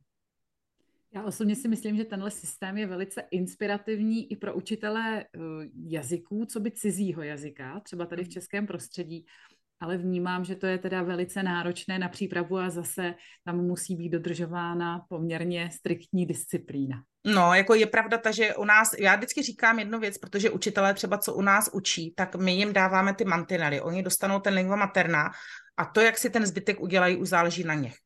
To znamená, oni mají jakoby hodně prostoru to nějakým jiným způsobem uchopit a nějakým způsobem upravit. Ale vždy to musí být v zájmu toho dítěte, že ve chvíli, kdy tam nemá tu básničku, to pink punk, že tam nemá úplně na začátku. My třeba opravdu hodiny začínáme eh, klasicky tou úplně první eh, říkankou ze špalíčka, vlastně od Hrubína, písnička se zpívá, pohádka se povídá a kdo se rád dívá, hezké věci uhlídá. Tím začíná každá hodina. A zvonečkem a stejně tak zvonečkem končí. Jo a tohle to třeba ty detaily, které teď možná zní, že toho je hrozně moc, to, to jsou takový jakoby opravdu jenom taková ta jiskřička, takový ty hvězdičky, které nám to orámují, které nám to rozsekají a zbytek, čím si to ten učitel už naplní, tak je jeho věc. Uh, my jsme se bavili o tom, že vlastně k vám se dá jet i na stáž uh, přes Erasmus+, tak možná, kdyby to někdo zvažoval, jak to funguje, jakým způsobem se třeba člověk může přihlásit a pro koho ta stáž je určena. Eh, máme už zkušenosti s absolventskou stáží a i se studijní stáží. Většinou teda opravdu to jsou ty studijní stáže, které jsou na těch 5 až 6 měsíců, ale i na 10 měsíců, pokud ta univerzita to povolí. Absolventská je po ukončení studia, ještě rok, kdy můžou vět. Eh, studenti k nám eh, co já vždy říkám, jakoby takový ten bonus v rámci naší stáže je, pokud jste student, tak nám odjíždíte proto, abyste u nás pracovali 35 hodin týdně. Logický je, když jsme doplňková škola, že 35 hodin jakoby týdně neodučíte. Což znamená, že vždy říkám všem těm studentům těch pedagogických fakult nebo prostě různých jakoby jiných oborů, kteří se k nám vydávají, počítejte s tím, že ten bonus u nás je ten, že zažijete nejenom uh, tu školu z toho pedagogického hlediska, což do budoucna ve vašem profesním životě bude gro, ale hlavně, že vám ukážeme, jak vůbec taková škola v zahraničí funguje, protože my si vše musíme dělat sami. To znamená, že i tím, že jsme nestátní nezisková organizace A tím, že nemáme jakoby sponzory nebo nebereme nějaký dotace, ale musíme se fakt ohánět, abychom vůbec byli schopni platit lidi, platit nájem se vším všudy, tak tam do toho se propisují nejen věci administrativního a provozního charakteru, ale třeba i marketingového charakteru. Takový to strategické myšlení, že musíte vědět, kolik peněz budete mít za půl roku nebo za rok, jestli vůbec otevřete nový školní rok, s jakým počtem lidí, co všechno do toho spadá, co se týká třeba i pojištění, co se týká i opravdu uh, různých takových těch věcí, které tu školu doprovází a ke kterým jako učitel se většinou skoro nikdo nedostane. Abychom eh, ještě se dostali k té úplně poslední otázce, která, která si myslím, že bude pro diváky, posluchače taky zajímavá. Vy vlastně uh, organizujete již čtvrtým rokem, pokud se nepletu, kongres, který se právě týká cizojazyčné výchovy pardon, vícejazyčné výchovy. Sama jsem se nachytala terminologicky. Tak nám ho představte a pozvěte nás, eh, co nás tam čeká. Hmm. Je to čtvrtý ročník, online kongres o vícejazyčné výchově, na který bych vás všechny chtěla srdečně pozvat. Eh, kongres je zdarma, je třeba se ale zaregistrovat, což je logické. Zaregistrujete se svojí mailovou adresou, spadnete do naší databáze a když nám 18. září kongres propukne, tak každý den dostanete do schránky uh, rozhovory, které máme natočeny s rodiči, dětmi i s odborníky. Vše, co se váže k tématu právě vícejazyčná výchova a kdy budete mít vlastně pět dnů možnost uh, dozvědět se toho, co nejvíc, sledovat různé oblasti právě té vícejazyčné výchovy Eh, všechno, co s tím souvisí a kdy budete moci si to později i přetáhnout vlastně k sobě do praxe. A je úplně jedno, jestli jste rodič nebo jste učitel, my na to máme opravdu velmi pozitivní feedback, že všichni, kteří nás tady v tomto ohledu sledují, a to je vlastně základ celého toho průvodce vícejazyčnou výchovou, ten kongres, tak se na to každý rok nesmírně těší.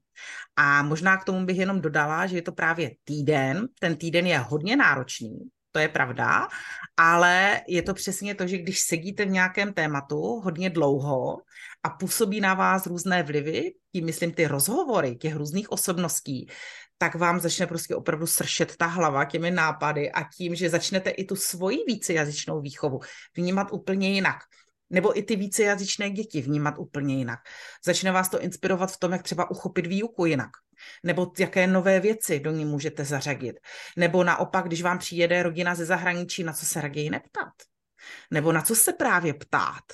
Nebo naopak, když jste rodič, tak najednou začnete přemýšlet, aha, to moje dítě vlastně o tomto jsme se vůbec nebavili. A nebo bylo by dobrý zamyslet se nad těmito knížkami nebo nad jinou taktikou, jakým způsobem tu vícejazyčnou výchovu v něm uchytit. Je tam opravdu spousta, spousta témat, které se toho týkají. Máme tam Barbaru, Barbaru Mertins, paní profesorku eh, z Dortmundu, což je Češka, která ovládá devět jazyků a hlavně vede psycholingvistické laboratoře na Technické univerzitě v Dortmundu, kde vlastně tady tu vícejazyčnou výchovu zkoumá z těch různých jakoby vědeckých eh, okruhů. Eh, máme tam psycholožku, eh, interkulturní psycholožku Míšu Škrábovou, která eh, právě eh, pohlíží na tu vícejazyčnou výchovu z hlediska toho rodinného i z hlediska toho okolí a z hlediska přesně těch různých jakoby multikulturních vlivů, které tam jsou a které je třeba zohlednit. Máme tam Martinu Kolmanovou, koučka, původní profesí také logopedka, se kterou probíráme emoční stránku vlastně vícejazyčné výchovy, protože spousta věcí třeba maminky nedokážou tomu dítěti předat a nakonec se zjistí, že tam jsou nějaké zraněné emoce, něco, kde prostě vnímá jako by tu češtinu ne zas tak dobře a v tu chvíli se pak ale diví, proč to dítě se mnou nemluví česky a tam se třeba přijde na to proč. Máme tam, eh, letos budeme mít i vynikající rozhovor, na který se velmi těším, s panem Obonete Ubam, nevím, jestli vám to něco říká, ale je to Čech, který se narodil v Bruntále, ale vlastně je to nigerijský král a dneska žije v Malaze. Takže s ním taky budeme mít rozhovor. Mám rozhovor se zpěvačkou Debí, takže se budete moci taky na ní těšit, protože ta se narodila v Německu, vyrůstala v Německu a v deseti letech se přestěhovala do České republiky. Jak to na ní působilo? Jak to vnímá dnes? Jak vlastně se naučila česky a umí ještě německy? Budeme tam mít rozhovor s Božkem Slezáčkem, který uh, vlastně pochází z Ostravska, z kraje, kde uh, už jestli chcete nebo ne, tak jste vychováván vícejazyčně, protože tam je prostě čeština, polština, slovenština a který dnes z mého pohledu v tom e, měřítku jakoby českého mediálního světa je jeden z mála českých herců, který dokáže stvárnit role cizinců opravdu s přízvukem, že dokáže zhmotnit ten, příz, ten, ten přízvuk. V minulosti jsme měli rozhovor s paní Janou Naděvou, princezna Arabela, možná někomu říká. S tou jsme i v kontaktu o nás právě v české škole, protože ona v Německu e, vychovávala tři děti vícejazyčně. Měli jsme rozhovor s Evou Lembergerovou, možná někteří znáte seriál Specialisté Báko, Bábovky, vlastně film, co byl, eh, která žije v Čechách se svým francouzským manželem a vychovávají děti vícejazyčně. Miša Lebeda, možná vám taky to jméno něco říká, je to zakladatelka projektu Endometrióza, eh, která žila dlouhá léta v Bruselu, později eh, vlastně patřila i do poradního týmu pana prezidenta Petra Pavla. Takže s tou jsme třeba právě hovořili o rozměru multikulturním jak vnímat tady tohle tomu více jazyčnost, že opravdu je to hodně. Málem bych zapomněla, letos budeme mít taky ještě specialitku na kongresu a to je takový jakoby speciální seriál, který máme připravený s panem docentem Milanem Hrdličkou, který pracuje na Ústavu jazykových studií právě pro češtinu jako cizí jazyk. Takže se tam právě nahlížíme ta, na to češtinu jako opravdu z toho úplně jiného úhlu. Na češtinu i třeba z úhlu krajanů, jakým způsobem je vnímána, jak se vyvíjí, jak se rozšiřuje. Těch témat je opravdu strašně moc. Možná někteří ani nemají představu, kolik to vlastně zahrnuje, ale je to opravdu, no vydalo by to na jeden obor i opravdu na univerzitě. To je to, co stále jako by tam tlačím, že je důležité vzdělávat učitele. Třeba nás někdo poslouchá, kdo by s tím mohl něco udělat, kdo ví, uvidíme. No, určitě jako doporučuji to opravdu jak té laické veřejnosti, tak i odborné. Doporučuji to studentům, kteří opravdu jsou na univerzitách a kteří chtějí do budoucna pracovat s dětmi a vůbec ještě teď nemají představu, že někdy můžou pracovat i s vícejazyčnými dětmi, ale jako teď vlastně ten minulý rok jasně všem ukázal, že jako jestli chceme nebo nechceme, tak veškeré to celospolečenské dění opravdu způsobilo, že Česká republika se musela nějakým způsobem vyrovnat s přívalem dětí ze zahraničí ve školách a teď každý začal, opravdu to třeba byla jedna z věcí, na kterou jsem neskutečně pyšná, že my jsme už 27. února nebo tak nějak opravdu vystartovali s kurzem, online kurzem zdarma pro učitele v České a Slovenské republice základy vícejazyčné výchovy. A nám opravdu během asi 14 dnů naskákalo přes 300 učitelů opravdu tady do tohoto kurzu, protože ten hlad po informacích, jak pracovat s vícejazyčnými dětmi, byl velký. Jo, a to zdaleka, opravdu nejčastější otázka je samozřejmě, jaké, jaké knížky mám používat.